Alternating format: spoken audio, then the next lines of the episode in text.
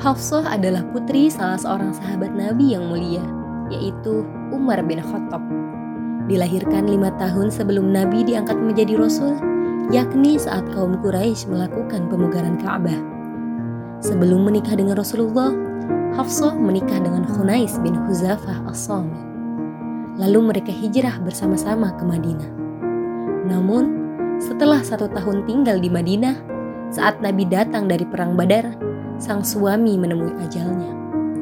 Setelah masa idahnya habis, Rasulullah pun menikahinya. Pernikahan Hafsah dengan Rasulullah memang sudah ditakdirkan oleh Allah. Ketika sang ayah Umar bin Khattab menawarkan putrinya kepada Abu Bakar, beliau menolak karena mengetahui bahwa Rasulullah akan melamar Hafsah putri Umar bin Khattab. Lalu ketika sang ayah Umar bin Khattab menawarkan putrinya kepada Utsman bin Affan, Beliau tidak langsung menjawabnya. Beliau pergi menemui Rasul untuk menyampaikan hal tersebut. Maka Rasulullah bersabda, Hafsah akan dinikahkan oleh orang yang lebih baik dari Utsman dan Utsman akan menikah dengan wanita yang lebih baik dari Hafsah. Dan ternyata benar.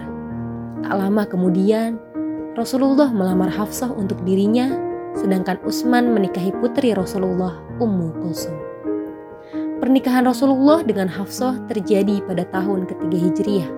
Dengan demikian, Hafsah menikah dengan Rasulullah pada usia 20 tahun. Kehidupan rumah tangga selalu memiliki romantikanya tersendiri.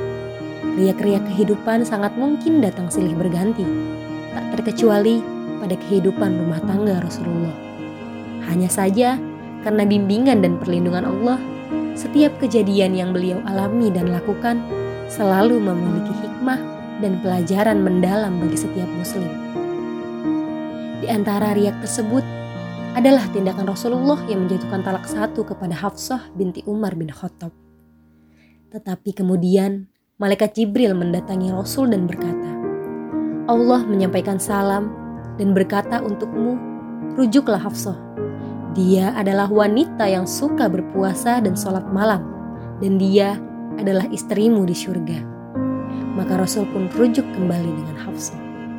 Hafsah binti Umar bin Khattab adalah wanita yang mulia lagi cerdas. Berbicara mengenai sejarah pembukuan Al-Quran, Hafsah memiliki peran penting dalam pembukuan Al-Quran. Sebab Hafsah bertugas untuk menyimpan catatan Al-Quran yang telah selesai dibukukan.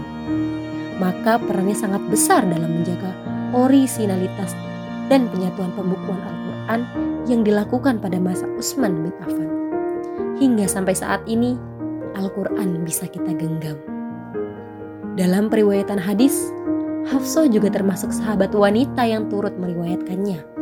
Hadis yang ia dapatkan bersumber dari suaminya Rasulullah dan ayahnya Umar bin Khattab. Imam Nawawi mengatakan bahwa hadis yang diriwayatkan oleh Hafsah adalah 60 hadis. Antara hadis yang periwayatannya bersumber darinya adalah seperti yang diriwayatkan Imam Muslim dalam kitab sahihnya. Sesungguhnya Hafsah Umul Mukminin mengabarkan biasanya apabila seorang muazin telah selesai dari azan subuh dan telah jelas waktu subuh, Rasulullah sholat dua rakaat ringan sebelum sholat fardu dilaksanakan.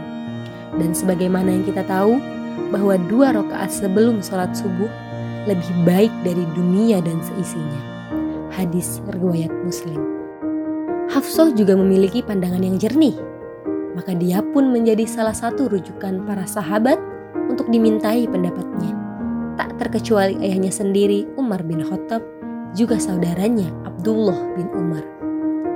Hafsah binti Umar bin Khattab mendapatkan predikat dari Allah sebagai wanita yang suka berpuasa dan salat malam maka begitulah hari-hari yang dilalui Hafsah.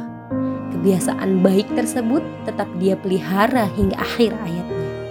Bahkan diriwayatkan bahwa ia dalam keadaan berpuasa saat ajalnya menjemput.